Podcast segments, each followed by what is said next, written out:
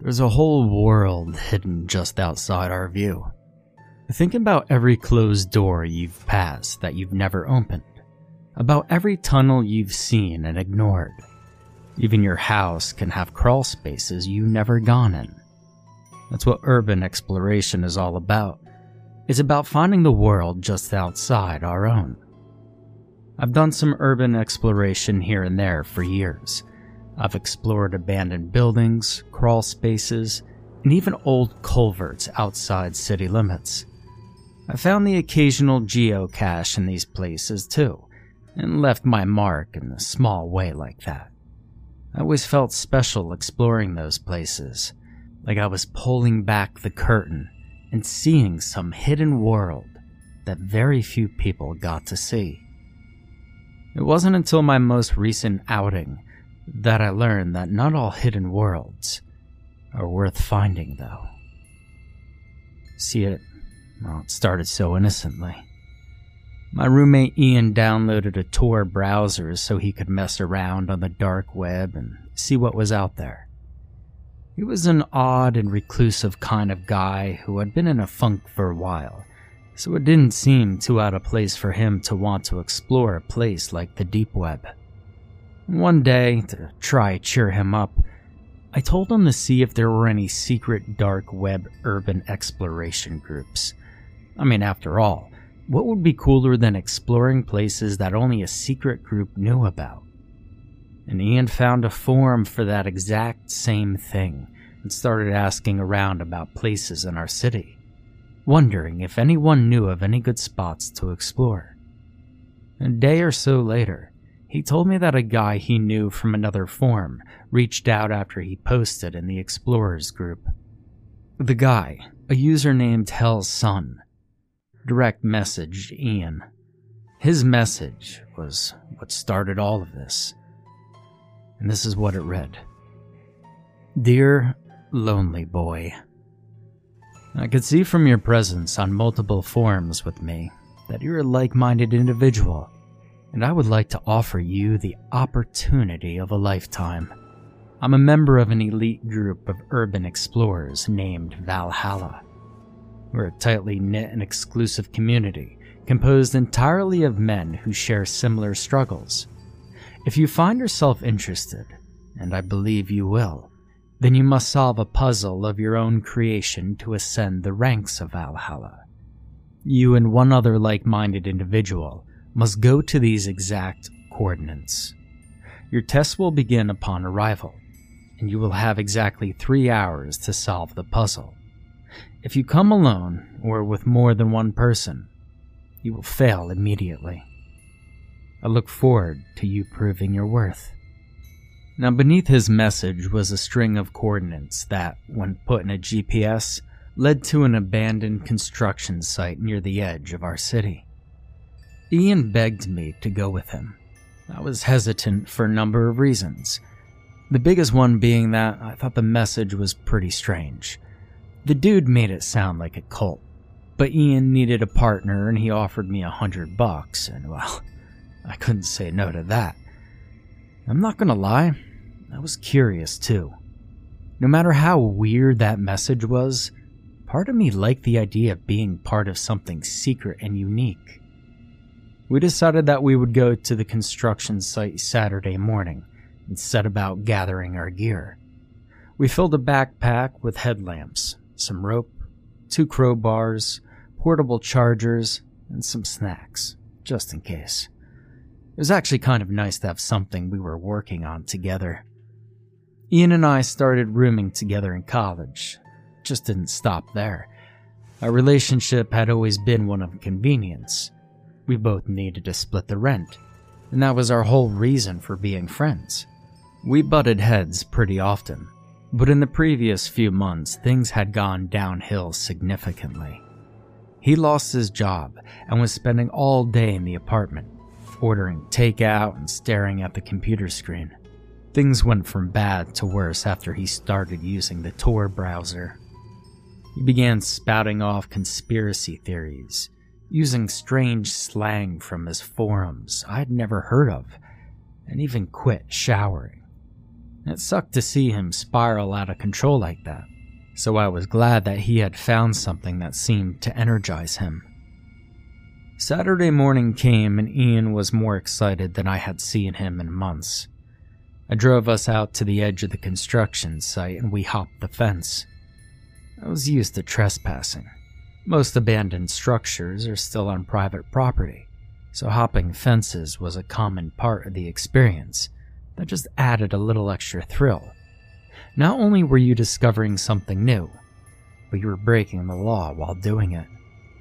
We followed the GPS coordinates in the message and found a piece of graffiti on the ground that read, Enter Hel and claim her glory. The Eye of Odin is always watching. Ian set his stopwatch and we got to work, searching the construction site for an entrance of some sort. Maybe a manhole or a tunnel that could be construed as going into hell. As we searched, dark clouds filled the sky and the air grew heavy. A storm was coming. After about 45 minutes of looking at every doorway, manhole, and window we could find, we decided to change our strategy. Clearly, the answer wasn't literal, so maybe it was figurative we started looking for other pieces of graffiti in the area that might make sense. And that's when I noticed the security cameras. Now, there weren't many, but there were enough cameras set up around the old construction site that I started getting nervous. I'd never explored anywhere that still had surveillance systems set up. We had been trespassing on the property for well over an hour at that point and I was starting to get nervous about getting caught. Ian's voice pulled me from my thoughts when he announced that he had found it. I jogged over to where he was standing, watching him bounce with excitement. He pointed down at his feet, and I saw his discovery on the ground. It was a grotesque painting of a woman lying on her back with her legs spread wide. The skin on her face was absent, leaving just the skull visible and she held the scythe with both hands. At the center of her spread legs was a hole in the concrete big enough for a hand to fit in. What am I looking at here? I asked, disgusted by the imagery. Well, it's not hell with two L's we're looking for, Ian declared, staring at the painting in a way that made my skin crawl. It's hell with one L, like the Norse goddess of death, and we have to claim her glory. I told him exactly how nasty I thought that was, but that didn't stop him from getting on his knees and reaching his hand into the hole. The hole was deep enough that it swallowed his whole forearm before he pulled it back out. Clutched in his hand was an empty pill bottle. My curiosity momentarily overcame my disgust as the second clue was uncovered, and I stepped in to look at the bottle with him. On the lid was a four digit number 1985. And on the label was another hint. Once you've claimed her hollow prize, her domain is yours to command. Descend into death and use her sacred knowledge to be reborn. After reading that, I told Ian I wanted to leave. I told him I didn't care how much it meant to him, that it was just too gross and definitely not worth a hundred bucks. He doubled the offer. Against my better judgment, I stayed. I was too strapped for cash to turn down $200. Ian checked his watch and saw that the first clue had taken us over 90 minutes to find, which made him grow frantic. Personally, it gave me hope that we might fail and I could start looking for a new roommate that evening. But we set about trying to find a place to descend and around 10 minutes later, I found a manhole cover with the exact copy of the woman's scythe painted on it. I took off the backpack and pulled out the crowbars. We each took one and worked together to pry up the old cover and move it to the side. The hole was too small for me to carry the backpack down with us, so we both grabbed our essentials, put on our headlamps, and began our descent into the darkness of the storm drain. Once we got to the bottom, we decided to head downhill, figuring that Hel's domain would be deeper underground. We had only been walking for a few minutes when the sound of rain on the street above us started echoing through the tunnel. Heavy rain. Water quickly began pouring in from all the openings near the roof of the storm drain as we ran ahead, looking desperately for an outcropping that we could take refuge on. Within minutes, a rushing sound came up behind us, and I looked back to see a wave coming down the tunnel. The water swept us both off our feet and carried us down the tunnel. Struggling to stay afloat and hold on to Ian, the light of my headlamp revealed the ledge up ahead. I managed to move us over just enough that Ian and I were slammed into the wall of the outcropping. The impact knocked the breath out of me, but Ian managed to climb up onto the ledge and help pull me out before the current pulled me under. We laid on the ground, coughing up water and catching our breath. After laying there for a few minutes, soaking wet and chilled, we both got up to assess the situation. Miraculously, our headlamps stayed on our heads, and they illuminated the little alcove we found ourselves in. A metal door with a passcode lock was the main feature of the wall, and next to it was another disturbing clue written in graffiti. This time it read, we're born from women and spend our whole lives seeking their embrace again. Once we take her, we find our reward empty. Open the door and be reborn without women's shackles. For the third time that day, I found myself wanting to turn around. I regretted ever taking Ian up on his offer. I wanted to protest, to insist that we should turn around, but I knew what he would say. He would point out that the sewer was flooded, so the only way out was through the door. I kept my mouth shut. Ian pulled the pill bottle out of his soaked jeans and smiled at me, his teeth chattering slightly. I bet I know the code, he chirped before stepping up to the door and punching in the number on the pill bottle. The door unlocked and Ian threw it open to find a long hallway dimly lit by an old overhead fluorescent light. We took our headlamps off as we read the new message on the ground. Your rebirth is almost complete. In the old Valhalla, Valkyries chose whom to elevate. In the new Valhalla, we elevate ourselves. Ascend and earn your place under the watchful eye of Odin. We began our slow shuffle down the hall, the weight of our wet clothes and exhaustion slowing us down. Despite the cold and our brush with death, I could feel Ian's excitement growing. While I had been disgusted by the messages, each passing clue seemed to embolden him. As we walked, Ian started talking about how much he enjoyed their philosophy, about how right they were, that we really had to spend our entire lives trapped and controlled by women, and we needed to break free, like they were saying. He kept saying that he couldn't wait to finish his rebirth and join the ranks of such wise, free thinking men. We made it to the end of the hallway and came to a staircase leading up. As we began our climb, I stayed silent and listened to his increasingly hateful and breathy diatribe towards women all the while thinking about how badly I wanted to hit him. How badly I wanted to beat his ass until he took back all the things he was saying. But there was no point.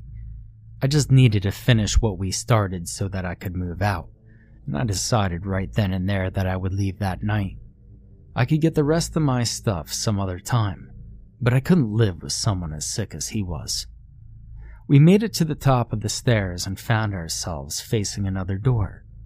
It looked sturdy and had what looked like an automated lock on it, but when I checked it, I found it unlocked. I opened the door and we went through into an empty room. The only details in the space were a door, just like the one we came through. On the far side of the room, a security camera on the wall above that door, and some more graffiti on the ground in front of it. We started walking across the room toward the graffiti when I heard the door shut behind us, followed by a smaller click. I turned around to check it and found it locked. And that's when I realized what was going on. Someone was watching us. Someone was watching us through that camera. And that someone had likely been watching us at the construction site the whole entire time. And whoever it was also controlled the locks on the doors. I turned to tell Ian about my realization, but he was already on the other side of the room reading the next message. I crossed the space as quickly as my chilled feet would carry me to tell him as discreetly as possible, but I froze when I saw the message. Valhalla awaits, but only one may enter. Make the payment in blood under the watchful eye of Odin and you shall earn your place among the glorious. I stared in a daze at the writing on the ground as the writing on the wall became clear. They wanted us to kill each other. Ian and I both turned to look at each other at the same time. But the look in his eyes wasn't shock, nor was it fear. It was determination. Huh. I'm really sorry about this, John, he said, shaking his head apologetically as he took a step toward me. Don't do this, Ian. It's not worth it. It's Valhalla, man. You see, it's all I've got. Without another word, Ian attacked me. He charged me and knocked me off my feet, sending me crashing to the ground. My head cracked against the concrete, and a jolt of pain went through my body. Ian stepped forward and brandished a knife. Had he known the whole time? He raised his weapon in the air, and I kicked him right in the nuts, causing him to drop the blade. We both scrambled for it, but I got there first. I rolled onto my back and thrust the knife upward as he tried to jump on me. The blade buried itself in his chest, and he collapsed on top of me.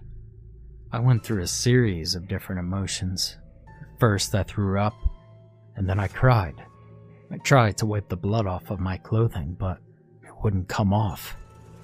My mind raced and my head ached and my body was screaming, and the world was just so loud. I killed him. I killed a man. After a few minutes of sobbing and cradling my head between my knees, I heard the mechanical lock click. In a daze, I stood up, went to the now unlocked door, and opened it. The new room had a metal ladder in the corner that went up toward the hatch in the ceiling. But I stopped, dead in my tracks, as I saw the wall ahead of me. At the top of the wall, in large lettering, Valhalla's chosen, and underneath it were dozens of names, all written in blood.